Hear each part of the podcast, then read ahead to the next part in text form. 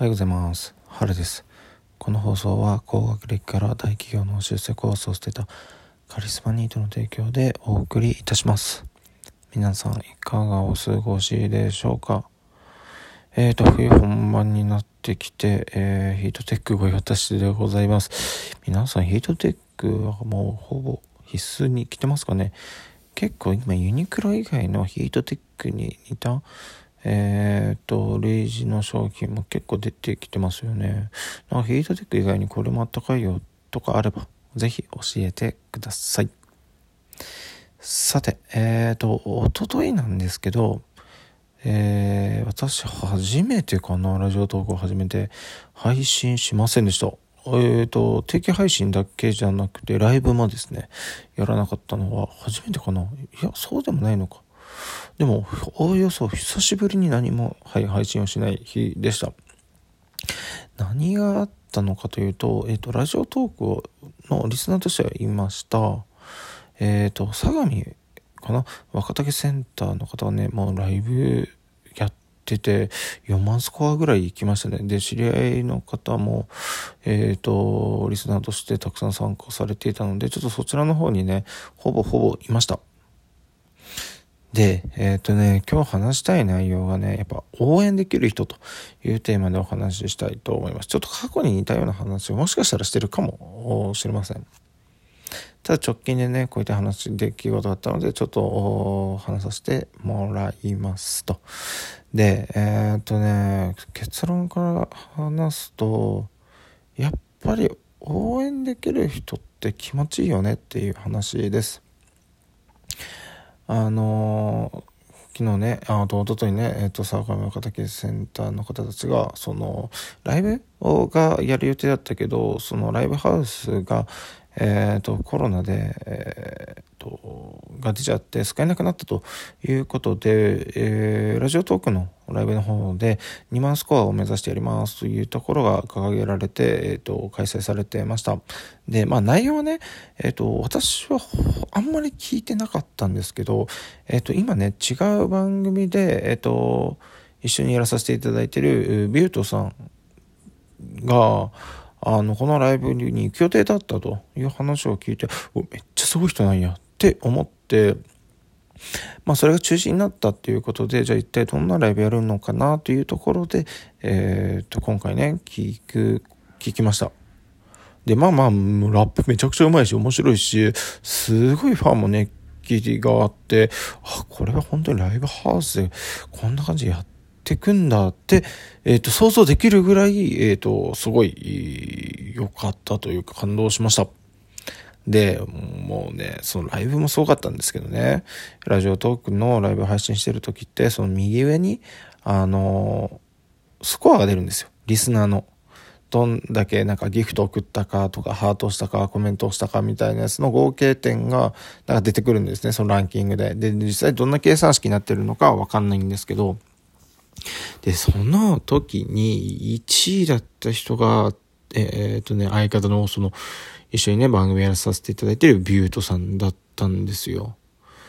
ああ、もうなんか感動しました。でね、ただ、1位になったのがね、その、まあ、変な話、お金の話 かもしれないですけど、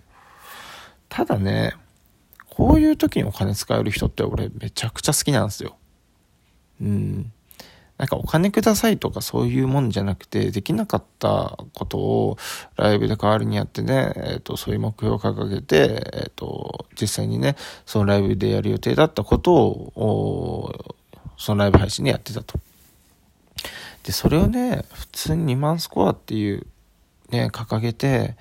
えーっとね、たとえ金銭だとね、スコアを、だとしても、応援できる人はね、やっぱかっこいいなって見て思いました。そのために、じゃあ、お金払うもんなのかというところをフォーカスすると、ちょっといやらしい話にはなりかねないんですけど、ね、財力があるとか、どんな稼いでるとか。でもね、そもそもね、人の夢を応援するのに、お金払えない人とお金払える人だったら、俺は少なくともお金払える人はかっこいいと思う。別にお金払えない人がかっこ悪いとかじゃない。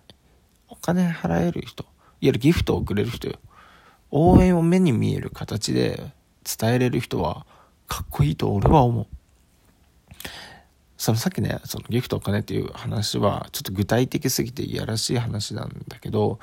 どちらかというと、後者で話したその目に見える形で応援できる人はやっぱかっこいいなって思う。これはね、その、ちょっと前の定期配信でも言ったんだけど、自分のね、退職日で、えっ、ー、と、配信した時にいろんな方が、まあ、来てくれたし、えっ、ー、と、ギフトもね、くれて、最後すごいスコアになったんよね。やっぱね、目に見えて応援してる人はすごいなって思うよ。で、最近これね、意識的にできるんかなって思ってて、今自分のできることで、そういう応援っていうところでは、あの、何かしら、俺が、自身が興味を持ったラジオトークの配信とか、あの、企画に関しては、できる限り告知をしようと思ってます。自分のライブでも。自分のライブで何時にあるよ、みたいなことは、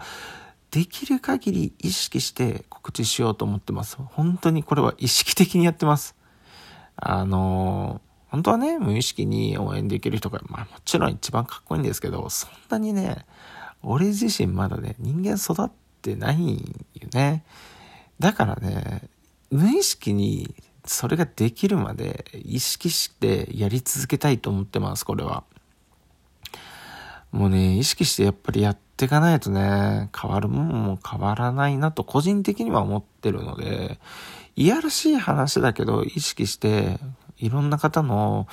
ライブ配信のイベントとか企画とか、あと定期配信の興味あることがあれば基本は拡散しながら、あるよと、いろんな方を集めるような感じでやっていきたいなと思ってます。それが癖になって、それが無意識になれば、また自分の生活より人生もちょっとまた違う道にね、触れるかなと思ってます。まあそういうわけで今日はね、えっ、ー、と、このライブ、応援について、その、無意識にできる人、